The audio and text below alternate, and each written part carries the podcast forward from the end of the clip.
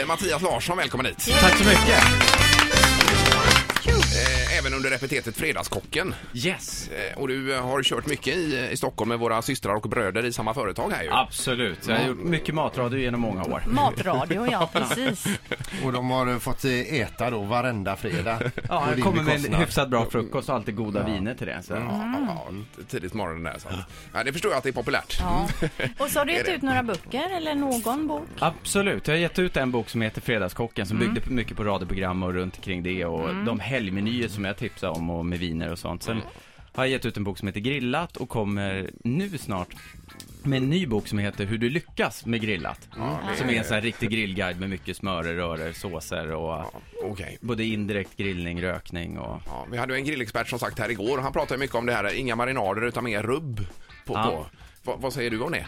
Eh, Jag gillar ju både marinader och rubb, Ja. det måste jag säga. Okej. Och jag gillar mycket också den naturliga smaken på köttet. Jag sönderkryddar inte allting så mycket. Det är många som, det tycker jag är ett litet fel många gånger som många gör, att de kryddar som man inte ens känner vad köttbiten eller fiskbiten egentligen smakar. Jag tycker det är viktigt att råvaran ska få komma fram också. Men vet man att man har eh, kött av kort datum, Mm. då kan det vara bra att krydda på. kan Det är ett vara. bra tips. Ja, visst. Men som en fläskfilé då till exempel. Det, han var ju lite motståndare till att grilla en fläskfilé, experten här igår. Vad säger du om det? Eh, Det tycker jag inte man ska vara. Nej. Eh, Jag gillar ju fett kött, alltså så fett som möjligt, men Visst. eh, man ska absolut inte vara rädd för fläskfilén. Han menade ju på att det inte var så mycket insprängt fett i Ja. den. Och det är bra med insprängt fett, men det, du får ju ändå jättegott. Det är ju godare att tillaga den på grillen än vad det är i stekpannan tänkte jag säga, eller i ugnen tycker jag. Ja, visst. F- Får vi bara Fortfarande. bena ut en liten, en liten eh, detalj innan också. Kör bara. Vad, vad föredrar du, eh, kol eller gasol? Alltså jag är ju en, en kolvän, men jag dömer verkligen inte ut någonting för att det, det, smakmässigt så blir det, i- får du ett i stort sett nästan likadant resultat. nästan. Fram, framförallt när du liksom kör bara direkt grillning, när du grillar snabbt. Ja. Då är det ju, och gasolgrillens fördel det är att det är snabbt att starta den. Kolgrillen, det är lite känslan lite mer med röken och liksom det här behärska Ja, ja. elden och kolen Det är och mer hela på, den på grejen. liksom. riktigt är det. Ja, ja men så att, jag är en kolkille. Mattias det är ger klart. inte in i det Nej, här nej. bara. Men- men Peter gasolen är grillar bra med för de kol, gillar med Jag, stressade. jag, gasol. jag vet Alltså, Det är- att det här brukar vara så Ja, det- hårda det diskussioner är och det. alla är så övertygade om sin sak. Visst, och Peter är ju kolkillen här som du förstår och jag är på en annan sida. Men jag orkar inte ge mig in Nej, i det. vi idag. lämnar det, Ja, gör nu. vi. För nu är det ju så här att Mattias ska ju alltså hänga med oss på tjejplanet på tisdag till Ja. Fuerteventura. Och du ska laga lite mat till oss där. Yes! Vad det har du blir- planerat? Jag har planerat grillat förstås. Ja. Så att det, det blir ju en massa gott grillat. Sen får vi se lite vad jag får tag på för råvaror. Men bland annat, vi snackade lite innan om det här med indirekt grillning och lite pulled pork. Det är någonting som jag skulle vilja bjuda på och Ja, så vidare. pulled pork, det har jag aldrig testat. Så det får du gärna bjuda på. Det är gudomligt. Eh, men sen vet man aldrig. Jag har ju varit med på det här. Det är femte året jag hänger med nu ner Oj, oj, oj. eh, på de här tjejplanen och eh, man vet inte riktigt vad man får för råvaror. Så att jag har ju beställt grejer, men sen får vi se. Det blir en överraskning när jag kommer dit. Så att, men eh, det kommer bli massa gott grillat i alla Mm. fall. Det vill jag lova. Men generellt sett med råvaror där nere, är, de, är det fina råvaror?